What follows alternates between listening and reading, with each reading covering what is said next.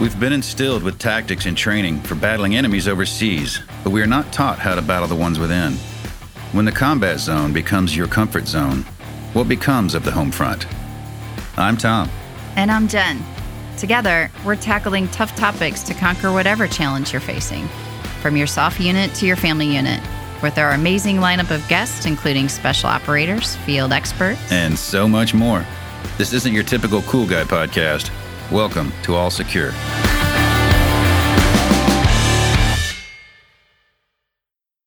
Who listens to mom and dad? No one. It always seems to be that coach has the right answers. That's why today we have Chris Hollender, coach extraordinaire. His humility won't like this, but we know it to be true. More than just a coach who loves the game, loves the people, and loves to teach, he is a coach who didn't make it about him and lifted up the teams he was assigned to that were lucky enough to get him. Leadership comes in many packages from many locations and many diverse fields. When a Division 1 coach speaks, people listen. Chris has elevated every team he has been assigned to from his time as an all-conference player to his pro time in Europe. Chris has always performed. When he decided to turn to coaching, he continued his path to improving all those he found himself with. Chris has coached at West Point, Evansville, Mississippi State, and the University of Missouri Kansas City improving each team's stats and positions before joining Mizzou to do the same, where in his first season, the team reached the NCAA tournament for the first time in seven years. What makes a team grow so much with the addition of just one person? Coach Hollender will tell you that it's the people. Being all things to those you serve, work with, and interact with. We think it's Coach Chris who's the reason. Caring for those men and women so deeply that you take them on as your own and raise them up the best way that you can. What a great human being. You don't want to miss this one. He's got some great advice on how to grow both personally and professionally. He's even taken all of that knowledge and turned it into a business where he helps coaches learn how to coach people. Let's see how he made all this happen. Let's dive right in. All right, Chris, glad to have you on today, or I'll just call you Coach from here on out. That's why, you know, you go around life. You know, Coach. I, I learned I learned early in the military. You call your medic and, and your doctors doc, you call your leaders boss, and anybody that coaches, hey coach, you know that's just the way it is, man. It's that's just you lose the first names, you start calling them by their title that they've earned, and, and kind of a it's it's really an honor. And, and in your case, I'll be upfront. I'm not a big sports guy. I never had the time. I never had the upbringing, or whatever reason. I never sat down and oh Super Bowl, I'm there. You know the championship game, oh, I'm there. How everybody got there and who coaches them and who the players are and what positions they play was never my thing. And I started reading up on you. And just to be honest, to be honest, but to be frank about it, it seems like everywhere you've gone, that team has improved. What the hell are you doing? Because the people are the same, right? A lot of the players are the same. Some change in and out, but the core is the same. The coaches are the same. And here comes Chris. where you've been. I'm serious. Um, and uh, also we'll talk about your pro time in Germany, which I didn't know anything about, but that's cool. But I've watched and I read. It's like Chris was here, and then Chris was here, and this is the first time Mizzou was, you know. And I'm like, all right, let's talk about what Chris is doing. Yeah, so that, that's very flattering, but you know, I've been fortunate in my coaching career to work with some of the best coaches in the country, and I've had some of the most rewarding jobs in the country. Honestly, they've all been extremely difficult and a lot of times when you go into a new situation, you take over for multiple reasons, but you go in there and not everybody has been as lucky as I have to be part of such great teams. And the leadership, starting with the head coaches that I've worked for, just incredible men, incredible leaders, and incredible teachers. And so looking back, knowing what we all had tried to do, you know, coaching is really an interesting profession because you can be really, really, really good at your job and get fired. yeah. And there's there's very few jobs in the country that are plug and win jobs. And so most jobs that you go into take an enormous amount of work, an enorm- enormous amount of time, and an enormous amount of teamwork. I've been fortunate to be led by incredible men, all all five head coaches that I worked for, and work with incredible men on the teams, on the assistant coaches and staffs that I've been on. So uh, I appreciate what you said, but for me, you know, just I, have been a part of it, a small part of it. I affected the team the way that I needed to affect the team, uh, and my role changed in every situation.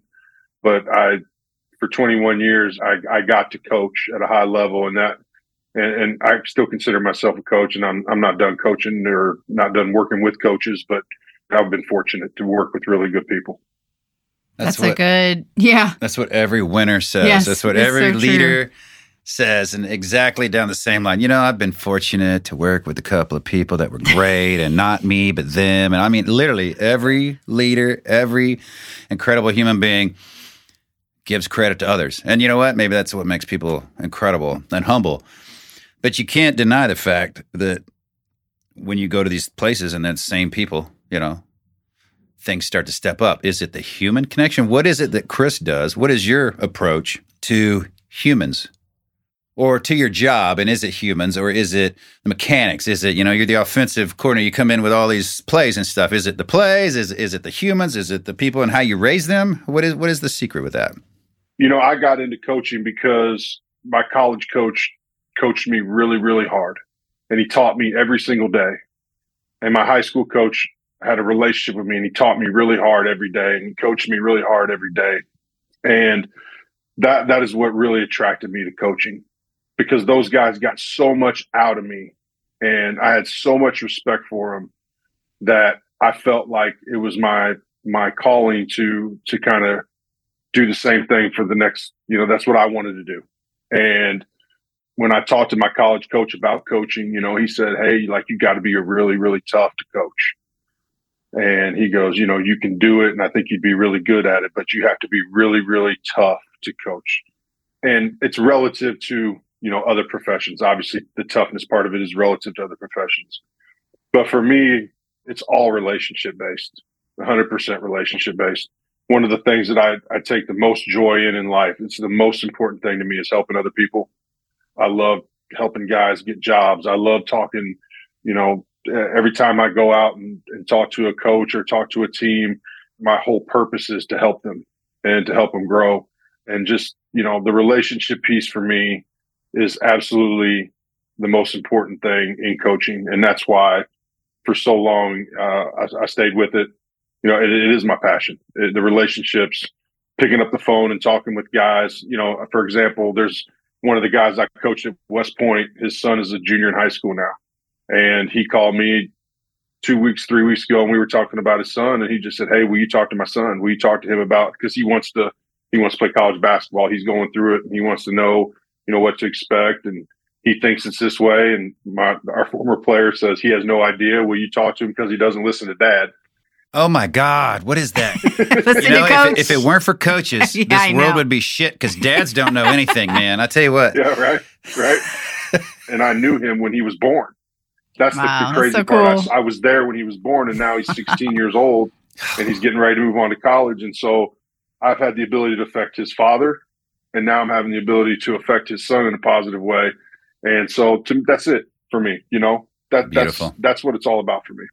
That's and so, they know that. Beautiful. I bet when you show up and the team improves, you're saying part of that improvement is coming from the human connection. What are you telling these young men when you show up? How are you showing up relationship wise for them? Like, are you the coach that comes in and leads with love? Or are you the coach that comes in and screams at everybody, get down, Bobby? No, I'm going to say Bobby Knight. Bobby Knight had a lot of love too, but he threw chairs too. So you got love and you got love and fear, right? You lead with love and you could lead with fear and scream and tell and bark and honk. Or, you know, there's or two. Or both. Or both. A mix of both, obviously. Yeah. I think I think, and, and you guys have been around in leadership in any type of way. No matter if you're leading in a business setting, you're leading in the in a military setting. I think you can feel a genuineness in the leadership, no matter what it is. And when that relationship is real, I think people allow you to coach them or lead them in any way that you want because they know your heart and your and your your purpose is for them, not for not for themselves. And and people can see genuineness and people can see phoniness. And being present is essential. You know, whether it's, you know, you're in there five minutes after practice shooting free throws with a guy that you know just had a hard time in, in class, you know, may have a family issue at home and you, you just kind of check, you run over to the dorm and check on them. You know, I, I think there's a thousand examples of just personal ways to show that you care about people. And honestly, like the thing that I really, it really affects is you have the ability to do that with your team and then you have to have the ability to do that in your home and you have to, have, be able to do that with your family. To Jen's point, the art of showing up, right? Do you show up every day? Do they know that you care? How do you show them that you care? It can't be a phony care because I think young people can pick up on that. In, in my line of work, you know, young people pick up on that. And I would assume, and I, and I've been around the military a little, uh, a lot because of seven years I was at West Point and leadership is leadership no matter what area it is. Right. And so I, I just think having a genuine concern and care for, for people will allow them to, for, will allow you to coach them anyway because they know you care. Oh, that's awesome. How, so coming up is Chris, as much as you want to talk about, how was your childhood coming up? Was it the loving family? The dad was a coach. The dad was into sports, kind of push you that way, or were you, you know, how did you get into that, and what was that like? I had a very loving family. My mom and dad, they were divorced, but I, I had an incredible love from both my father and my mother growing up. My mother remarried my stepdad, who was a kind of a, a quiet guy. You know, when I was in the seventh grade, we, he, he would bring medical journals to the games and read because he really wasn't into sports. But by the time I was a senior, he was deeply involved in at senior in high school. He was like into the game. So he kind of, you know, we, we kind of affected his life uh, that way. But I mean, I was fortunate to have a great home, even though my parents were not meant to be married. Both of them loved me dearly. I had a great relationship with both of them. I spent time with both of them. Me and my sisters lived in a small town in central Illinois, Mattoon, Illinois, one of the greatest places to grow up in the world, and um, played sports. And I was one of the few, I was lucky because I grew up in a generation where my mom and dad didn't get in the way of coaching. So the, the coaches that I did have all the way, I, I mean, every single, I can remember from my seventh grade year all the way through college and even into a little bit into the, in, into the pros or the, whatever I played in, whatever you want to call it. Every coach along the way, there was somebody that affected me in, in a positive way. Right someone that has affected me that has maybe changed the way I parent, maybe how I am as a husband, how I am as a father, how I am as a brother, a son.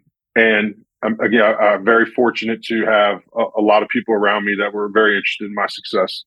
I think it's key just by what we do to point out that you spoke about your parents and they couldn't live together. That's their business. That's their lives. Now they have kids, right? Now that's all your lives, but they kept it loving. You know, they they divorced as a relationship, but the family was still a family, and they felt love. It could be done, right? Yeah, and that's absolutely. on a conscious effort by the parents.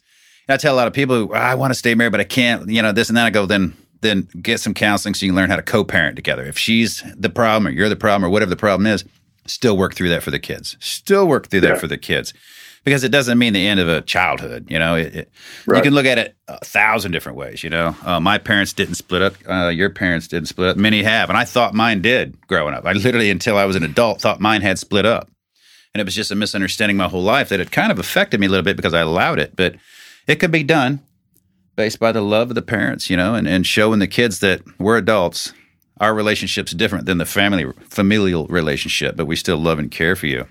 Yeah, you could define however you want family to look for yeah. sure. I, I think even to an extent, coaches family. And I mean, when you look at how much time these young men are spending with you every single day and how much time they're spending with their mom and dad, they're spending more time with you. Coach gets them more.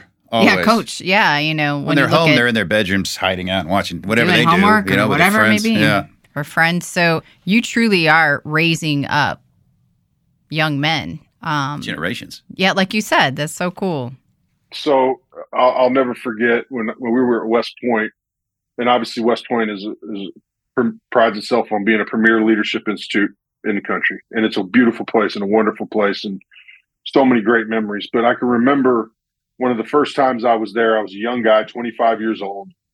The superintendent of the academy would address the athletic department, and his whole speech was about how important our relationships and our leaderships were for the student athletes, the cadets at West Point, because we spent more time with them than any TAC officer, professor, you know, superintendent, dean of school. The coaches were around those guys more hours in the day than anybody. And then it really came to a head for me, and I really understood it, the importance of. There were two things that happened when I was at West Point to explain the importance to me about how important coaching is for young people in, in my line of work that I, I'm speaking for what I know is that we had our end of the year banquet at West Point, and young man stood up and said in front of the superintendent, who's a three star general, and the dean of uh, students, who's a one star general, and the commandant, who's a one star general. So all, all these general officers were at this banquet. And he stood up. He had played for us for just two years. And he said, With all due respect, sir, I learned more about leadership from Jim Crews and his staff than all the officers here at West Point combined. How, how'd that go over? And the superintendent stood up and applauded. All Oh, the good. That's amazing. Stood up and applauded. Yes, Good. rightfully so. and I, that was I was like, that's pretty powerful. And then the other thing, the other one I remember, and I've read this email to coaching clinics and opportunities where I've had to speak to coaches. One of our former players was talking about getting ready to go from Kuwait into Iraq, Mm. and he talked about all the stuff that coach talked about dealing with details, dealing with responsibility, dealing with adversity in regards to basketball, but how he's going to relate it to his leadership as a company commander. I mean, like you don't realize how much of an impact you're you're making on these young people as a coach until you hear something that is truly life and death Yeah, Right. and th- and they're drawing from the experiences that you. I'm sure they're drawing from other experiences as well. But you're talking about pages of emails just explaining how important the leadership was that came from our staff and our head coach, and he's taking those into war. yeah. That those two things to me were were really powerful lessons for me as far as the impact that a coach can have on a young person. and That's I'm a- sure you felt that everywhere, though. Yeah. Not just at West Point, but someone who maybe, you know, you're coaching who didn't have a good upbringing, or maybe doesn't have a father, or whatever the situation may be, that you're stepping into that role. It's a big role in somebody's life. And to have Yeah. someone who is taking that responsibility as seriously as you are, um, and with it, as much weight as you have, is creating better humans. But there's a key detail, though. I don't know how many coaches are on this planet. Chris a might know. A lot of coaches on of this coaches. planet, right? A lot of coaches. So Lots. verified, validated, whatever coaches, and then the others that aren't. But that doesn't mean all those coaches are doing well or doing good things, right? It's how you present, how you listen, how you connect that makes you that coach that people take your lessons to war, yeah. right? Instead of sitting in a class and learning how to shoot somebody in the face or at a distance or how to sneak around a building and read a map, you're giving them life lessons that they get to build up and develop into muscle memory on the court. You're screaming at them. They're under stress. They're practicing. They're doing it against another team. And now they got to go to war. And they're taking those tools to war, not the w- tools from the, the books and shit, because that's crap. That's what we, you know, that's, I don't know what that is, but they teach it anyway to fill time. But that's a, that's a, a telling thing to hear that, you know, to have people that, or I'm the leader, but no one follows you. Uh, you're the leader by, you know, because that's what your rank is, but no one follows you. Oh, but coach, you know, whether you're a leader or not, you you are the designated leader. You are the one they listen to and they care about. And those are the lessons they remember in combat. Yeah. And again, like there's so many things that you can draw parallels from. You know, we always talked about just doing the next right thing Mm. because you're hu- you're you're a human being, right? And so you're going to make mistakes every day as as a dad, Yeah. right? I mean, I, I'm raising two little girls. I, I know that the mistakes are coming, right? I know the mistakes are coming. Even though I grew up with two sisters and a mom, and I've been around it my whole life, I know there's mistakes that are coming. But I, I I'm going to have to try to figure out how to just keep doing the next right thing. It's like in basket, and, and the correlation in basketball is if I turn the basketball over, if I throw it to the other team, and the ball's coming back down the floor, well, they haven't scored yet, so I have to go do the next right thing and try to stop them from scoring. If I just just put my head down and throw my hands up in the air, well, they're going to go score. And so we're, we're, you know, we we were always constantly talking about, hey, just do the next correct thing that's in front of you.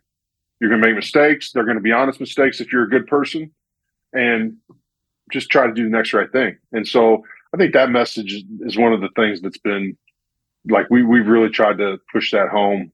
You know, what's next? That's a life lesson for everything on the planet.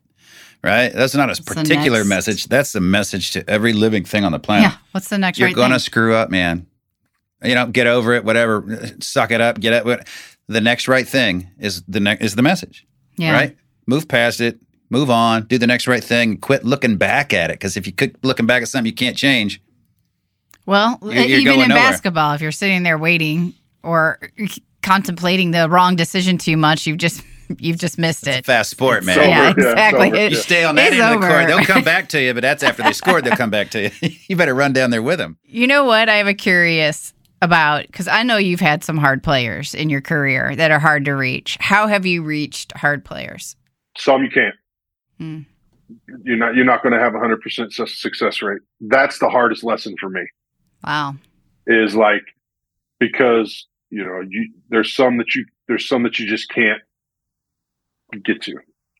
But I think for the most part, it just goes back to consistent showing up. Are you talking about the, these are good players you can't get to, or these are players that aren't getting better, or they're good players, but I'm not reaching them? Or both. I think it, I think it could be a little bit of anything. It could be, you know, maybe they they've got some some things that they really struggle with off, the field or off the floor. You know, maybe it's they're not grasping conceptually. Maybe they're not, you know, they're not willing to do the work. You battle some laziness or whatever it is.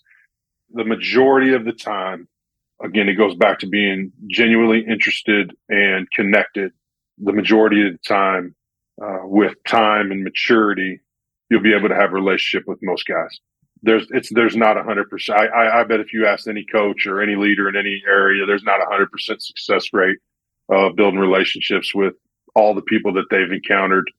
But I would say more times than not, there's there's a way to to show them that you care.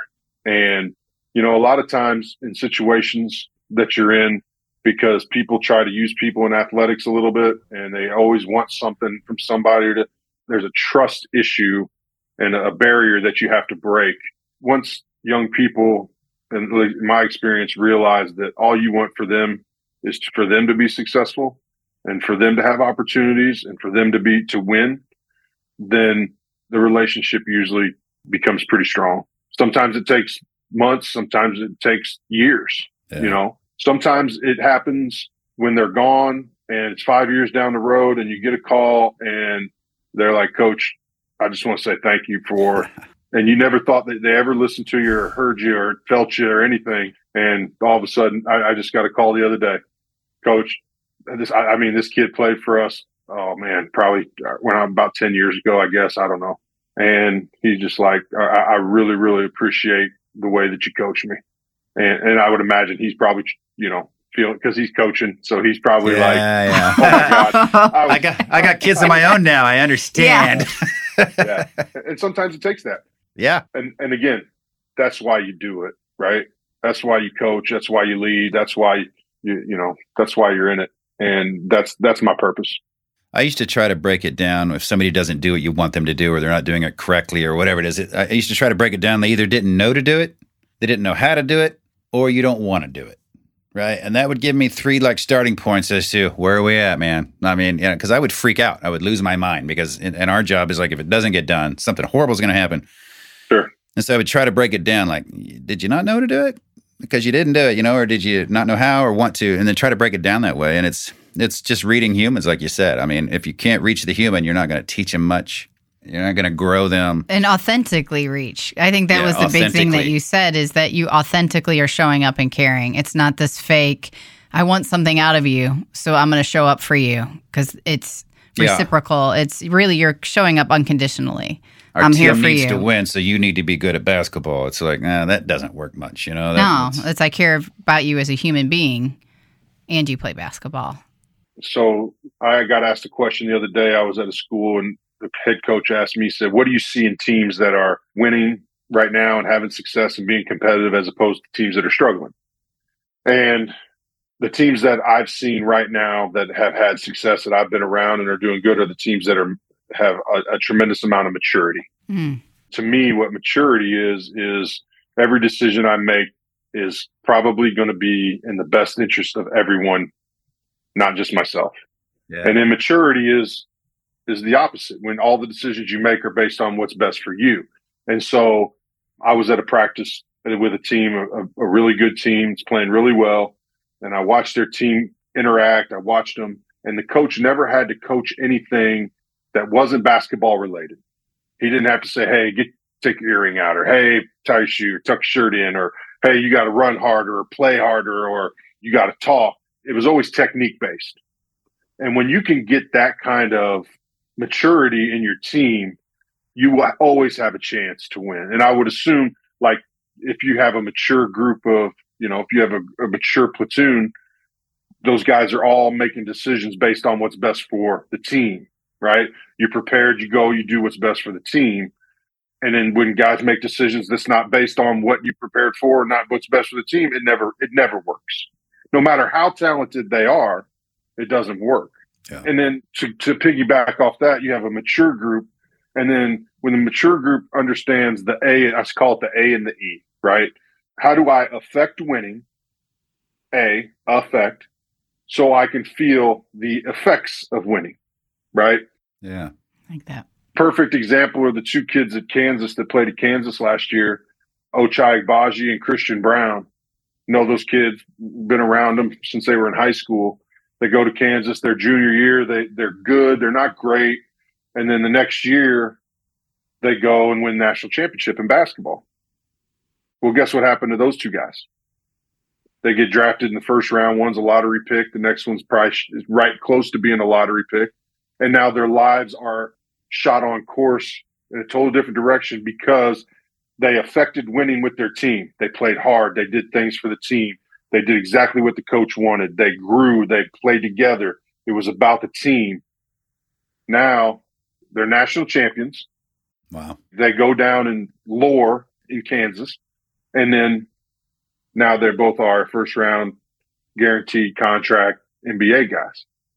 And if you look back at them coming out of high school, they weren't highly rated guys. They weren't like these, they're really good players and they got recruited, but now they're both first round picks because they won. Wow. That's maturity. Right. And that in coaching to me is the ultimate challenge.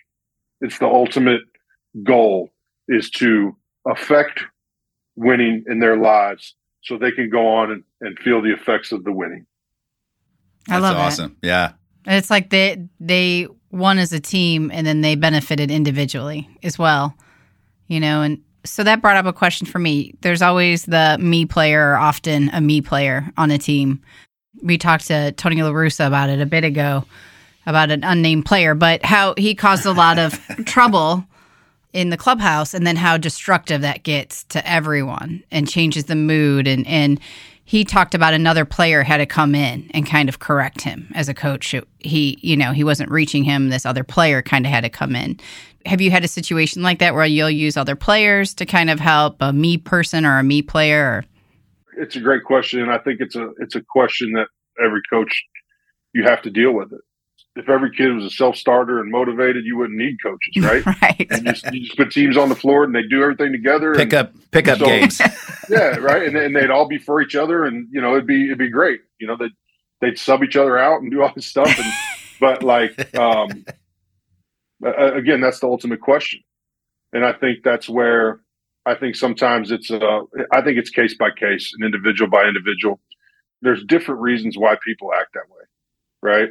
and a lot of times once you peel back the onion and get deep into inside the, the the human that you're coaching a lot of times you just they just really want to they just really want some help yeah. they just really they don't understand how to be part of something bigger than them because they've never had to think like that for their, their lives right right and so that's not their fault it's not their fault. I love. You should this. be a you should be a counselor, man. You co- I love throw this. coaching away and start counseling. This is the same well, shit. Well, it trans. I it mean, really always is, right? Yes, if because you're a person that can talk to humans and connect, care enough, legitimately, that they feel you care about them, that they tell you shit they don't tell their parents, yep. or they're even their closest yeah. friends, right? You have those relationships as a coach. Sure. Yep and you and they trust you to tell you that that means they fully intimately trust you and that means they'll listen to you because of trust and you've reached them, you're now their father, right? You're now their parenting figure, and they're now altering and changing and growing their lives because of you, right? That's counseling. That's uh, yeah, coaching. Yeah. We call it coaching because if we called it counseling over state lines, we'd get sued. So we coach people. Our uh, licensed clinical social workers coach people. So sure. that that term is is hand in hand with is just helping, right? Or showing the way, right? Yeah. And I think for if you if you talk to coaches, you can you'll ask them, and then they'll tell you like a small percentage of their job at our level. Now, I don't, I don't I've never been a high school coach, so I don't want to speak on that. but at the college level and a small percentage of our job is the sport that we're coaching. Yeah. You know, how do you mold the human? Yeah. Mold the human. yeah. You know, because what our goal is, is to be an extension of the parents, take their young man and turn him into a man by the time he leaves. And there's a lot that goes into that. There's some head banging, there's some hugging, there's some crying, there's a, ton, a bunch of laughing, and a lot of really good memories. And so, like, you wear many hats. You wear you wear many hats. You wear the you wear a, a parental hat. You wear a counseling hat. You wear a friend hat. You wear a I don't know what the disciplinarian hat. You wear every hat, but again, you can't wear all those hats with guys if they don't see that you have a vested interest in the in, in them and their future. Right. I love that that you also said that you peel back the onion a little bit and you find out that typically hurt people hurt people. And so, you know, people that are hurting lash out, they behave poorly maybe, and really they just want to be seen and they don't know how to ask for help. Maybe they don't even know they need it at the time. It's just what they do or how they are. And they don't realize that life can be different for them. Have there been any success stories that you've seen of a player who's gone from that either that me player or that hurt player or chip on the shoulder player to somebody who's turned it around and, and done something with their career or life? Not to put you on the spot, but no, it's putting um, you on the um, spot. I, I, I think more times than not, honestly, I think there's something with each kid. I think mm. very rare. I think, and I say kid respectfully. I think there's somewhat something everywhere that I've been. There's been something with most guys that is, and again, it's not a. A lot of times, it's not a deep thing, but there's always something that you have to figure out with each player. Yeah, you know, you don't see a lot of troublemakers or bad human beings on the end of benches because coaches don't deal with that. That you know, and so if you have a high performing guy that has got some things where you know he he's a little bit, you know, needs some help in, you're going to have to deal with him a little bit differently than you deal with other players. That's leadership, and like I've seen the guys that I work for, and I've worked for the best. I've worked for the absolute best guys, human beings, teachers. I've seen those guys handle guys like that in, in great ways. And I, I'm not, I can't point to one specific situation because there's so many different things where guys go through the season and have an issue here, an issue there. But at the end of the day, they all, the majority of these guys come out ready to go. Like our job is to create competitive, and I coach men, so I'm going to say men that can go out and be functioning, high performing members of society. Yeah. And that's the goal. For the most part, the majority of programs that I've been in and the majority of guys that have, have left almost all the guys that have left the programs that, that stayed where they were are that. And uh, I'm really proud of what we've done, the work that we've done, the type of men that we've helped mold, the type of relationships that we all have with the guys that have been in the programs that I've been in. Uh, it, it's just, it's very rewarding and it, it gives you great purpose and, and hope. Purpose. Ooh, I love that. Purpose. Hey everyone, if you like what you're hearing, please like, comment, and share. And if you'd like to support our amazing warriors and their families, please donate at allsecurefoundation.org. Thanks for listening, everyone. Did you have a military in your family growing up, or any thought of it, or how'd you? What'd you think then when you get picked up at West Point? Were you thinking, "Oh shit," and and "Oh shit" or "Oh yay"? And then when you got there, what you oh, thought before did that was that dispelled, or did you learn more? Or did you say oh, this is exactly what I thought military looked like, or that's what I thought the well West Point's a different cat for sure. It's college and military officers, so you get a different slice. But you know, did that uh, preconceived idea pan out, or was it changed for you? And what'd you think when you got picked up for that? And how did you get picked up for that? To the first question, so my my only relationship with the military that I had is my my grandfather was a tail gunner in a B twenty five in World War II. Mm. My my grandmother's brother was one of I, I, don't I don't think it was Auschwitz, but it was one of the concentration camps. He was one of the first soldiers on site to liberate one of the concentration camps. So my, mm. my relationship with the military, I'm from central Illinois, so there's not a real strong military presence like there would be in Texas or Fort Sill, Oklahoma, or yeah. you know, down North Carolina at Bragg or whatever. But that was my only relationship with the I saw pictures of my, my grandfather flying over the Aleutian Islands and as a tail Wow. gunner and stuff like that. And you know, when if you asked him, he'd say, "I'd say, hey, Grandpa, you know, did you shoot anybody down?" He, would, "Oh no, no, we never." They were very humble and very We, ne- quiet. we never Didn't did that. talk- Yeah, you just didn't want to talk about it. yeah. And so my college coach got the West Point job, and I went over to his house. I was just getting done playing basketball after college, and I was in a kind of a tough situation and kind of in flux and didn't know what I was substitute teaching at the time and had just gotten done. And I just, I went to his house and I said, Hey, I want to go with you. And he said, Let me think about it. And he called me up. He said, Hey, I want you out here April, whatever it is. And your first day is this if you want to come. He goes, I'm not going to be able to pay you any money. And I said, Oh, no problem. I'll be there. So I, I literally had a, had a blue Ford Taurus, four door, and I put my, my chest of drawers, my whatever you call it, Yeah. Yeah. my dre- my dresser in my backseat. Me and my mom were shoving it in my backseat of my Taurus. I had some clothes in the back, and I just went to New York. I had no idea what I was getting into. No I didn't shit. know anything about West Point. I ne- honestly, like, I'd never heard of West Point. Oh my God. Yeah. Yeah. And, and if I and if I did, it would maybe have been through you know through school and history or whatever. But it Yeah. wasn't something that resonated with me. And I don't know if it, I don't know if any of my classmates went to West Point. I don't know uh, from high school. You would know. You you would know if they went. They would tell you. They'd tell you. Oh, here we go. I'm not getting We're in that. so much trouble I, in the I had comments. To do it. I had to do it. No, I'm not doing that. it was the most impactful seven years for me because we were there at the beginning of the Gulf War. Like it- Mm. 9/11 was 2001. I showed up in April 2002, wow. Wow. and so you know it, Wow. it changed the whole landscape of everything that was going on in our country, everything that was going on with our military, the amount of deployments that were happening, and it really resonated with me when two things like it started with recruiting. And when we go out recruiting, you know, we never talked about at every other place I've been, you have to talk about, okay, you're recruiting against other schools, you're recruiting against other teams. But there, the number one question is like, is my son going to war? Mm. Will my son go to war?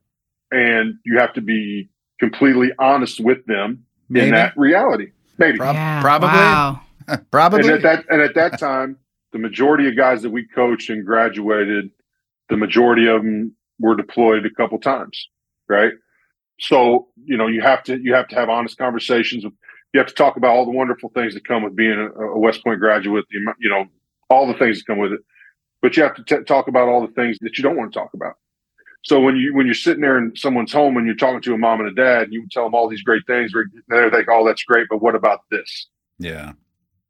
And then, you know, when we we we lost one of our former one of our former players uh, in a helicopter accident while he was deployed, and then we had one that was in a in an accident where he got hurt pretty good.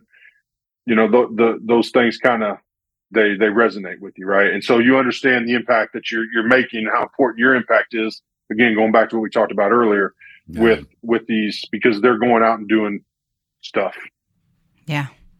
and uh, so yeah so it was uh, uh, going from not understanding anything that i was getting into not knowing anything about it to it being one of the most impactful part of my life there's a reason that i was put there there's a reason that i was my i was asked to come and help coach there and um, it, it changed everything for me Did, What he, did he finally pay you? Yeah. yeah Did yeah. you li- I mean- did you live in your car? Did he pay you at any point?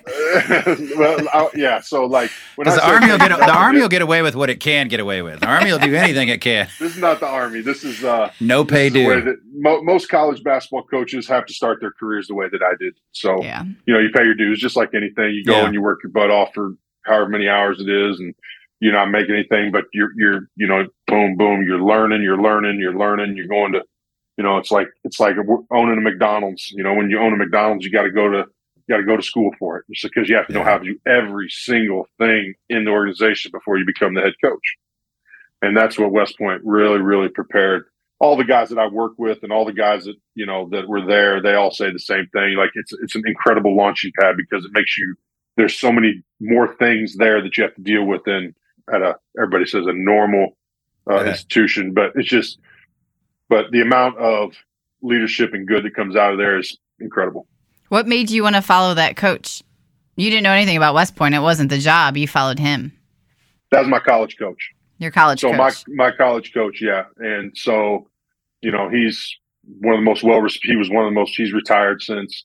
He was actually he actually ended up coaching at SLU and was national coach of the year. He took over Wow. for coaching. He ended up coaching, taking over for Coach Majerus when Coach Majerus died. A few whatever, been almost ten years ago probably, and he ended up being national college coach of the year. And but he's he's one of the the great winners in college basketball history. He was um, Coach Crews was the uh, a senior on the 1976 Indiana basketball team that went undefeated in college basketball, last undefeated team ever in college basketball, and um, wow. he he won four Big Ten titles in four years as a player. Played for Coach Knight. There was a connection Wow. to West Point through Coach Knight and through Coach Crews, and so I just he just asked me to come, and I always knew I wanted to coach, and I just said, "All right, I'll, I'll be there." You didn't start with upper management. You didn't just to go straight I'm to holding top. out. I'm going to hold out for upper management. I'm management. a holdout for head coach. It's fine. and I didn't have any idea what coaching was. I thought I did. I had like no idea. That's good. I had no idea, right? That's- I had no idea. And and again, you're not supposed to know when you're a player what coaching, the amount of stuff that coaches do. You're not. You're not supposed to know what your you know your leaders are doing to make sure that you're good. General Williams, who just retired from West Point, he was one of our officer representatives. So when you traveled at West Point, you had uh, officers. He was a full bird colonel at the time, and um, he traveled with us. And we had a bunch of really, really good men that were were around us. Dave Lyle, Chris Kingston, Colonel McGinn. I mean, there was a ton of guys. Jamie Updegraff, Chris Dempsey. I mean, you can go right down. Uh, uh, General Dempsey's son's a good Yeah. friend of mine. Chris- Yeah. Jamie, these guys are incredible leaders. Um, but Darryl Williams was he had came come to West Point, uh, and he he had worked for I believe Clinton as his military advisor. So he carried the codes to he carried the briefcases for Clinton. the football. So we're on we're on a road trip. We're at Lehigh, and all of a sudden we're at dinner, and one of our cadets, one of our players, drops his fork on the ground. And before anybody can move, this full bird colonel picks up his fork, goes to the back, comes back out, puts a new fork on the cadets, gave it to the cadet, and sat back down and ate. And I and I thought, man, and then Coach Crews and I talk about it all the time, like what a great example of leadership, taking care of his soldiers before he takes care of himself. Wow. And so those kind of lessons you learn. Again, I, I, I haven't been, I haven't experienced the military like you have. So I'm just telling you, from my perspective, those types of leadership examples really, they really affected me. At every level, it's the same. A lot of leaders move up because of time. Sure. Now, here you are, an LT, second LT, you know, nope, captain, you know, because of time.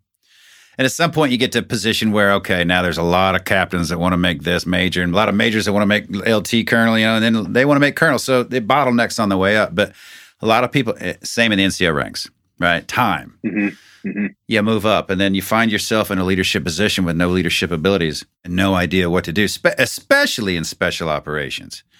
I went in very early into special operations, but I had also I moved up quick in the regular army as a leader. I was a squad leader at least, and then so I had seven, ten men under me at one point before I went to special forces, to where you're in charge of people now, you know, and and, and you should have leadership. And and at that age, it was it's like, how do you get it? You know, it's something you learn over time. So those leaders are picked out really quick, the ones that don't have those skills, and it's a rough life for them, you know. Um, to move up, but some just do it with time. And it's hard to determine, you know, who to follow when you have to follow somebody, Mhm. right? And your leader's horrible and you know it. So you learn as a human how to be a better human that way with a crappy leader as well, right? Absolutely. How do I how do I operate around somebody who's, you know, a moron in your mind anyway, and still do your job well? That's a tough that's a tough life to live. So when you're off playing family and father, coach and, and leader to all these people, what's happening with your family? How's your family life at home? Did that suffer with the work you're putting in over here? I would assume it did. Thank God for my wife because the amount of hours that you are away, the amount of hours that you spend helping people that are, you know, you're helping these these individuals who aren't maybe your your own children. You spend way more time with these people that are not even your own children, and you know how much you love your own children. You have to have a really, really tough and special person at home with you, a partner, teammate. there's nothing more important than being a great teammate. And so I, I didn't realize it at the time how much I wasn't seeing or wasn't around or wasn't doing because you get locked into your job. It's your job to do this because there's a bottom line to your job. Again, you no matter how good you are at your job, how how well you communicate, how well you build relationships, there's a bottom line to it at most levels now. And so I, I would assume that there were some effects of me being away.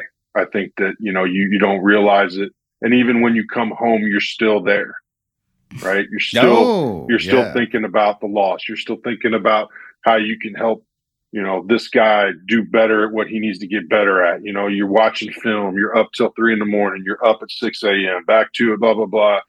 And you walk by your kids because you're not intentionally walking by your kids. You're just your mind somewhere else. So you did serve in the military. Honestly, I, well, we always say we it's the try same. to tell the military Yeah. family, listen, all this isn't relegated to just the military, man. You know, post traumatic stress, the stress, the life, things that happen. People die all over the world too, you know? And you give up your family to be good over here. You give up time over here to donate time over here. Something's given up over here. And typically that can be the family. And so, unless you're making that, and here you are telling the exact same story as a basketball coach.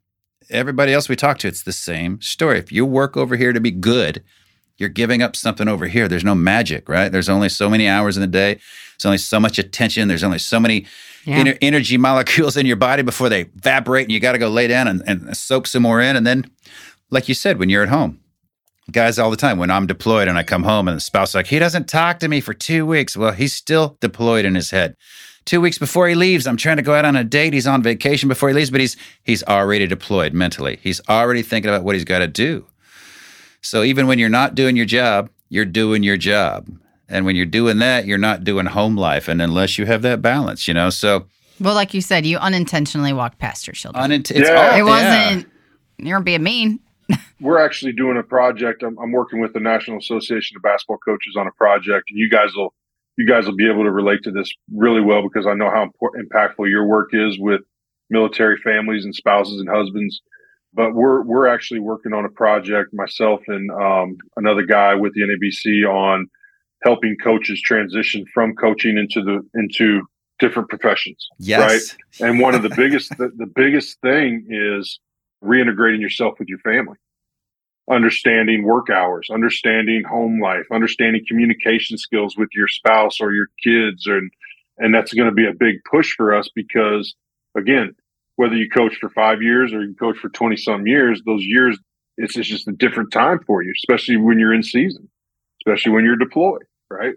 Right. and and so that's a huge piece of what we're working on is the mental health part of it of being able to reestablish yourself emotionally and to being able to communicate with your family and like people say oh well it's just no it's it doesn't matter what level Sure. and so like this is it's going to be a huge push for us and we're making a real real point of trying to help coaches that don't want to coach anymore and then have to change gears and not, and it's not it's not everybody it's not everybody Right. but you know how powerful hope is right? You know how powerful hope is. Yeah. and you know how destructive lack of hope is. And It's so like yeah. we're trying to we're trying to do that with coaches. We're trying to give them a roadmap to what it's like to be out what it's like to change. All of a sudden you're switching gears from going 20 hour days to to a, a new profession where you're going to work just as hard but now you have to come home and you have to be present in your home and you have to show up every day as a husband and a father. It's hard. I i, I personally and still battle it a little bit it's still a change for me even though i chose to do it this year and and, and currently it's there's things that i have to get better at I love that you chose it. It's Yeah. not you're. It's not like well, this happened to me, but it doesn't make it any less easy or hard or or whatever it is. No. You chose to retire out at the time you did too. That transition's brutal, and again, not relegated just to military folks. You you're working with people who have lost their tribe, their team, their purpose. The, the schedule, the routine, the constantly leaving, and I think there's That something thing they to might that. think that, that their, their value is, is, is attached to, you know? absolutely man and so and you yeah, know what same. guys guys need to talk to people. Yeah. They need help. They you know, and the more I this is the one thing that's been really interesting to me and networking and communicating, connecting people is a real joy in my life. And the more I talk to people outside of what I've normally did as a coach, because you are in your own little Bubble. bunker there. Yeah. you realize like I was talking to a guy the other day. He's like, yeah, I, I, I had a mental health professional for 10 years. I was like, what? Really? He's like, yeah, uh, my family was struggling. I was struggling and I had to get some stuff off my chest and I needed somebody to talk to. And once I started doing that, it changed everything for us. And so the, the, you know, what we're trying to do with our program with the NABC and the NABC is the National Association of Basketball Coaches for anybody that doesn't know. What we're trying to do is we're trying to give people that platform. We're going to have professional uh, health professional, mental health professionals. We're going to have former coaches that have been through it, but uh, but we want to give people a roadmap to let them know that hey, it's going to be just fine. I love it. This is such an awesome I love this. program. We're just starting it, and it's necessary. 100%. Do you think that you find that I think a lot of things that hold people up are comparison from getting help, from getting outside counsel, whatever you want it is.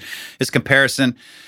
And and then they have judgment instead of curiosity, right? Like like I can see people, uh, military people judging those, those civilians, uh, broad general, those damn civilian terms, right? Those civilians don't get it. Like, wait a minute, your wife's one, right? When you retire, you're one.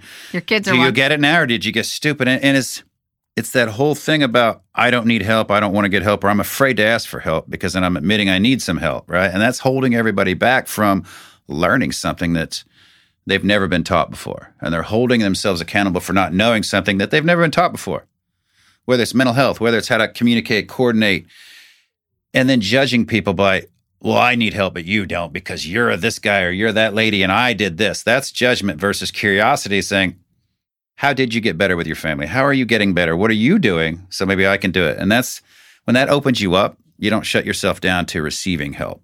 All right. And that's that's most of what we deal with with people in this life of who want to be good at something or or are good at something, players, coaches, or you know, you're not horrible to be there, right? You, you have some skill. Right. You've dedicated a lot of time to get there. And transition is the hardest part because we don't feel like we deserve help. Or mine's not like yours so i'm not even going to ask you know? Or i'm not as bad Sure. off as you are so i'm not even going to ask. Or all that judgment versus curiosity of how did you heal or how are you healing? Because it's kind of a continuous thing. And that's what i find slows people down is the fact they don't feel they deserve it as Yeah. much as need it right? I don't deserve it. Give it to somebody else who who needs it more than me. Or it ain't that bad and it doesn't need to get yeah bad. wait till i'm at rock bottom and It ain't then bad come yet. get me you know i'm like why does everybody wait to rock bottom you know that it's bad it's the hardest place to get out of It sure is. and I'm I'm not a professional when it comes to things like that, and I would assume that all things that people want to get better at are relative to whatever situation they're in. But there are so many. The one thing that I do know is this: there are more people out there willing to help than people know, yeah and there are more people out there that really do care than people can even imagine. And that's like it's it's it's it's a little bit overwhelming because like sometimes like okay so for example you get fired right? Well i don't what am i going to do? I don't know da, da. you have all these thoughts in your mind. And all of a sudden you're like well nobody gives a crap about me because I, my phone's not ringing blah, blah blah. Well sometimes you have to be the one to initiate contact. And then you realize that there that there is a lot of people out there that are willing to dive into just hey what can i do? Yeah. you're gonna have a you're gonna have some that are gonna reach out. And that's our that's our goal with this program that we've started is we want to be proactive and we want to be impactful before they even get to those thoughts. And so when when times are changing and things get stressful and, and things are coming up we're going to reach out to these people and we're going to let them know that hey we're here number one. Here's a roadmap to whatever you want to do next and you have a platform and a group of people here that care and so when when you get that phone call we're hopeful to be a way for to just to take the stress down in in the home just a little bit just enough to where you can see clearly but we are going to be the ones that reach out and we're going to be proactive on it because we want those people to know that we do care and that there are people that have gone through it. And there's a lot of people that have gone through it. And there's also a lot of people that are there to help. It's a great message. That's a good message because people that sit there and think nobody cares about me. Okay, pause. Does anybody know you're feeling bad? Right. First, does anybody know how you feel? Yeah, people if you are don't busy tell people lives. that, how the hell do they know? And by the way, how many people do you know that feel horrible that you've reached out to? Just consider that for a moment and realize, oh, I'm isolating myself, maybe. Yeah. And, and if I didn't isolate myself, Yeah. I'd have more people reaching out. And and I did it. And Everybody I talk to does it because we don't want to admit or or talk to anybody about oh we're weak or we're struggling. Versus the second you do, all that weight goes away, and you're sharing it with you're sharing it with someone else, and you feel so much better. And a lot of times it's just a phone call, one time. Somebody likes me. Oh, they get up and they get moving again. Sometimes it's more than Yeah, that. Sometimes the it's therapy, but but it's there. Just like you're saying, it's there. All you have to do is ask or be receptive to answering your phone and letting people reach in, you know? And that's the hard part. That's literally the hard part. We always say check on your strong friends. They're the ones that aren't going to ask for help. The ones that ask for help are easy, you know? Let's get to work. That's You a know, good but- point. The strong ones who are like, I'm good. I'm good. I'm like, all right, Yeah, I'll, I'll keep us. texting you because they're very scary because uh, too many of my strong friends aren't good anymore. They don't have the ability to be. They were good up until they weren't. And so it's sad. I, I love this program, though. I want to follow up with you in the next few weeks and hear how it's going. It's and amazing. I think that this is so. Tom and I talk about it all the time, where we've heard from doesn't matter CEOs, professional athletes, military. I mean, I think we're all more similar than we are different, and I think that problems are problems, whether whatever the source it may be. And I think no matter who we talk to, um, what I'm hearing more and more in 23, it's about connection, it's about authenticity, it's about making sure you've got the right people in your life to influence you and and to help lift you up. And Take I- an active role in it yourself, right? Take an active Yeah. role in your own life yourself. and if you're feeling pretty crappy, get up and initiate. I love that you said that. Sometimes you have to initiate. I think it goes back to the relationships that you have with people. And when people really feel like you are there to help them, they will give you more than you could ever imagine as far as what they have, the things. Always. And and that goes back to that genuine that genuine trust, the authenticity of the relationship. When you show up and you want nothing other than to help, I feel like I think everybody needs that. I don't care if you're a high, like all high functioning people that I know rely on somebody else to bounce things off of, to talk to. I, I think everybody needs really good coaching. I think everybody needs really good relationships, no matter what you're doing. That's a good point. Name a person on the planet that doesn't have somebody they talk to and bounce ideas off of because they, they just don't operate in a bubble. I mean, Yeah. some do and they get slammed and they, okay, let me just bounce this idea off you next time. But it's always smart to do that anyway. It's always good to bounce it off other people and other people know more, you know? I have a leadership question to close us Oh, out because I know you, we've had conversations on the side and you've told some pretty cool stories about some coaches that have positively influenced your life that you know they they have taught you things in your own life about the kind of man that you are, the kind of leader that you are. Is there anybody that stands out to you um, or any particular story of someone who leaded you?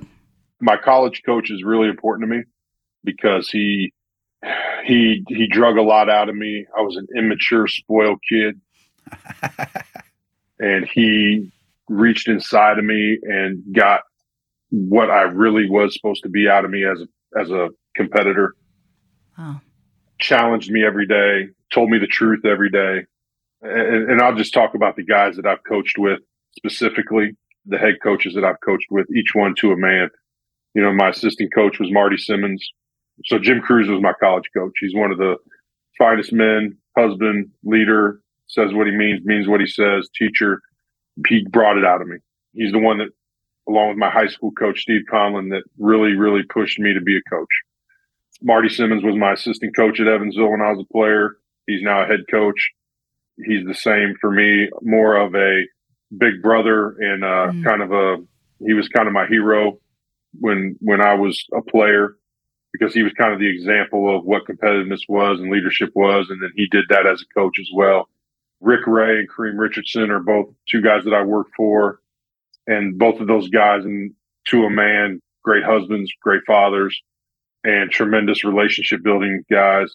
Our relationship was more friendship and colleague than it was mentor. They mentored me in their own way, but we Sure. were, I felt more peer oriented with those guys. And we, those guys in, in all kinds of ways were great leaders, great teachers. And then Cuonzo Martin, I, I don't know if there's a better leader of young people in the country than Cuonzo Martin. He understands relationships and mentorship and love and sacrifice and toughness. He embodies all those things and is an incredible teacher. And everybody, like, I don't know if there's one person that I know that's been around Coach Martin that hasn't left impacted. Hmm. And so I've taken something from all of them. And obviously Coach Martin's the last guy that I worked for. And in their in their own way, they're all incredible leaders, incredible men. And I am a collection of all those things, plus, you know, some other people that I really lean on. And like my college coach said on, on his uh, headstone at his gravesite, he wants construction complete. Like that's what he wants on there, construction complete. Finally finished. Because every day That's is awesome. a constant learning thing for us. But all those guys to a man are super important in my everyday life. They all taught me something about what I should be and how I should be. And uh, they're all tremendous leaders. So, nice. you know, you can read books and you can, and there's tons of great leadership books and tons of great leaders out there. And you guys have all been around good and bad leaders. But the guys that you're around on a daily basis and that, that impact you are the ones that are the, the ones. And, and I'll tell you what, I've had some, some former players that have been really impactful in my life as Mm. leaders too. Some that I have tremendous friendships with, some that have taught me a ton, assistant coaches that I've worked with. I, I mean, I can't, I'm super fortunate to, to, to be able to say that there's very few guys that I've encountered that haven't been, that have been really bad to be around. I've been fortunate. Sounds like basketball was not anything you enjoyed or learned from or Just know. a sport, man. There's no life lessons here. That's awesome. I mean, think about, think about it. Like we met because of that. Yeah. Yeah. Yeah. I love it. So everything. And another thing, and I'm rambling here a little bit. I, I have never worked for anybody that I don't know. Hmm. Like there's a lot of guys in our business that go and take jobs and, and they don't know the head coach. So there's not really a relationship there. And I'm not saying that's good or bad, but Right. I've been like fortunate that I know my college coach, my college assistant coach, two of my best friends in the world. And I've had a relationship with Cuonzo Martin before I took the job with him too. And so like that's unusual in our line of work as well. Wow. Man, it all worked out for you. That could make it You've got hard all to the be answers. being I a don't being, have any, I have zero answers. That's the whole you're point. you're better than all those people because you took a little bit of each of them, and now that's all you. Yeah. I I'm said, better than anybody. So I've thoroughly enjoyed this. Um, yeah, I have too. More honestly, more takeaways than I even thought possible that are similar. You need a book. Yeah, you need a There book for have sure because I hope you're working on one. Yeah. Are you? I am too. No, I'm I'm actually. You know what I am doing? I am I'm working with uh, a group of guys who are really really close to me. These two young guys started a company back six, 2016, 15. They were 20 something years old, maybe 20, 21. Wow. And they came to my office and they said, Hey, we got this idea. We're doing this for football. Would you help us with the basketball part of it? It's an incredible technology. We do digital playbooks and all kinds of different stuff that affect winning for college basketball, football, lacrosse, Wow. men's and women's basketball, of course. And 10 years ago, they were working with about 10 teams and they came to my office in Kansas City and they said, Hey, we help us? And I said, sure. And so for the last eight years, quietly behind the scenes, as I was coaching, we've been working on developing this platform. And now we're working with 977 teams across the country, Nice. Ooh. including TCU football that just played for a national championship. Wow. And here's the name of the, company. the company's called Just Play, but just a tremendous group of guys, a tremendous company that really affects winning. Again, my purpose is kind of still being fulfilled by helping them. And, and I've been a part of the organization for a long, since the beginning. The last two national championships in basketball, Kansas and, and Baylor, we work with them uh, along with a ton of other really, really good teams, high school all the way through the pros. And so that, that part of it, I've, I've had some real purpose still being able to, again, affect winning, help teams affect their winning uh, best we can and, and still stay connected to all the guys that I care about in the business. That's awesome. That's the point there, right? To stay Yeah. connected. Don't isolate. Don't lose the purpose and the passion. And so you're staying in the game. So just play, but where else can everybody? And we'll put. I'm going to put links in here. I'll grab Yeah. those from you too. But Any where can links? people find you with what you're doing, coaching, helping with coaching, just play? Where can people find you, and what are you doing, so they can find you there? social media wise, it's just at Coach Hollender. I mean, I'm not a big, I don't have a ton of content. You're going to see a lot of pictures of my twins. I, a lot of stuff about Love it. type one diabetes. My son's type one, and so we're we're very big advocates of that. Trying to push for a cure for type one. You know, I, I, there's there's a lot of different things. Twitter's the same thing at Coach Hollender, but again, like I'm not, I don't have a, a social media team. I don't have anything Yeah. like that. I just Don't do Oh. it anyway. just do it yourself whenever you feel like it. Don't get a team. I do a lot of work with Just Play. We're doing obviously the thing, the the project with the National Association of Basketball Coaches, which both of those things are really important for college basketball coaches and for programs. Uh, I'm really excited about having the opportunity to to grab guys and and help them in a tough time because again, man, we don't hope. Hope is powerful. You guys Yeah. know this. Like hope is a powerful thing, and we don't want them to lose any type of hope and and again, there have been some instances where it's life or death with some coaches, but like we we want to make sure that they understand that there's people around to help them, and that that part of it, the NABC, and I'll, I'll get make sure you get the information on that whenever we when we Yeah. it's gonna it's Perfect. gonna launch in first couple weeks in April because we're gonna have a session at the Final Four at the NABC convention. Oh, Ooh. Uh, yeah, it's going to be really cool. I'll make sure that the information gets out. But I've talked to, I got a buddy who's a former lacrosse coach, and he's like, we need this for lacrosse coaches so bad. You know, so I would assume once this thing gets going, football coaches and baseball coaches and lacrosse coaches, soccer coaches, hopefully we can just combine it and make it a big platform for everybody with just different arms where we're just reaching out and making sure everybody's okay. It'll I love grow. that. It'll grow, and you'll be overwhelmed until somebody steals your idea and helps you out, and takes half of who you're helping, and There then you then you go. be able to then you be able to help. But that's So that's let's be amazing. cynical. No cynical, please. No cynical. It's amazing, though. I mean, it's it's what people need. It's what people look for in every industry, Yeah, man. Guidance, sure. coaching And hope. throughout life, right? Until until construction's complete. I love it. Well, thank you for joining us. We won't keep you much longer, but I think we're going to have to have you back because there's some great. I love this chat. It was a lot of fun. Yeah, yeah, too. yeah. It went way too fast. Yeah, it really did. Maybe I should just drive to St. Louis and I Yes! do it live next time. We can do that. Let's do that. we can do that. We'll do that. I'm I'm all in. Cool. All right. Thank you for joining Thanks, Chris. us. Really and, uh, appreciate your time, man, and all your good Thanks, insight. guys. You guys are doing great stuff. You guys are doing awesome stuff. It's it's it's important. Thank you. Thank you. It's all about humans. Yep, no That's doubt. right. Amen. Amen. All right.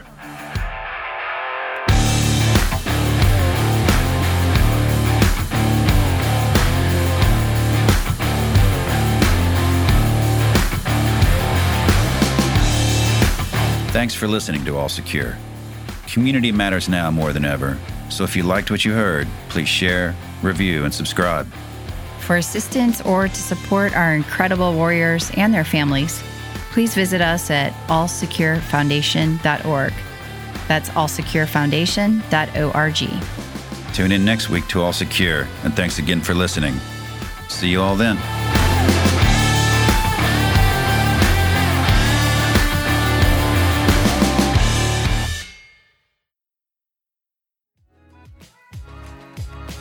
Thank you for listening.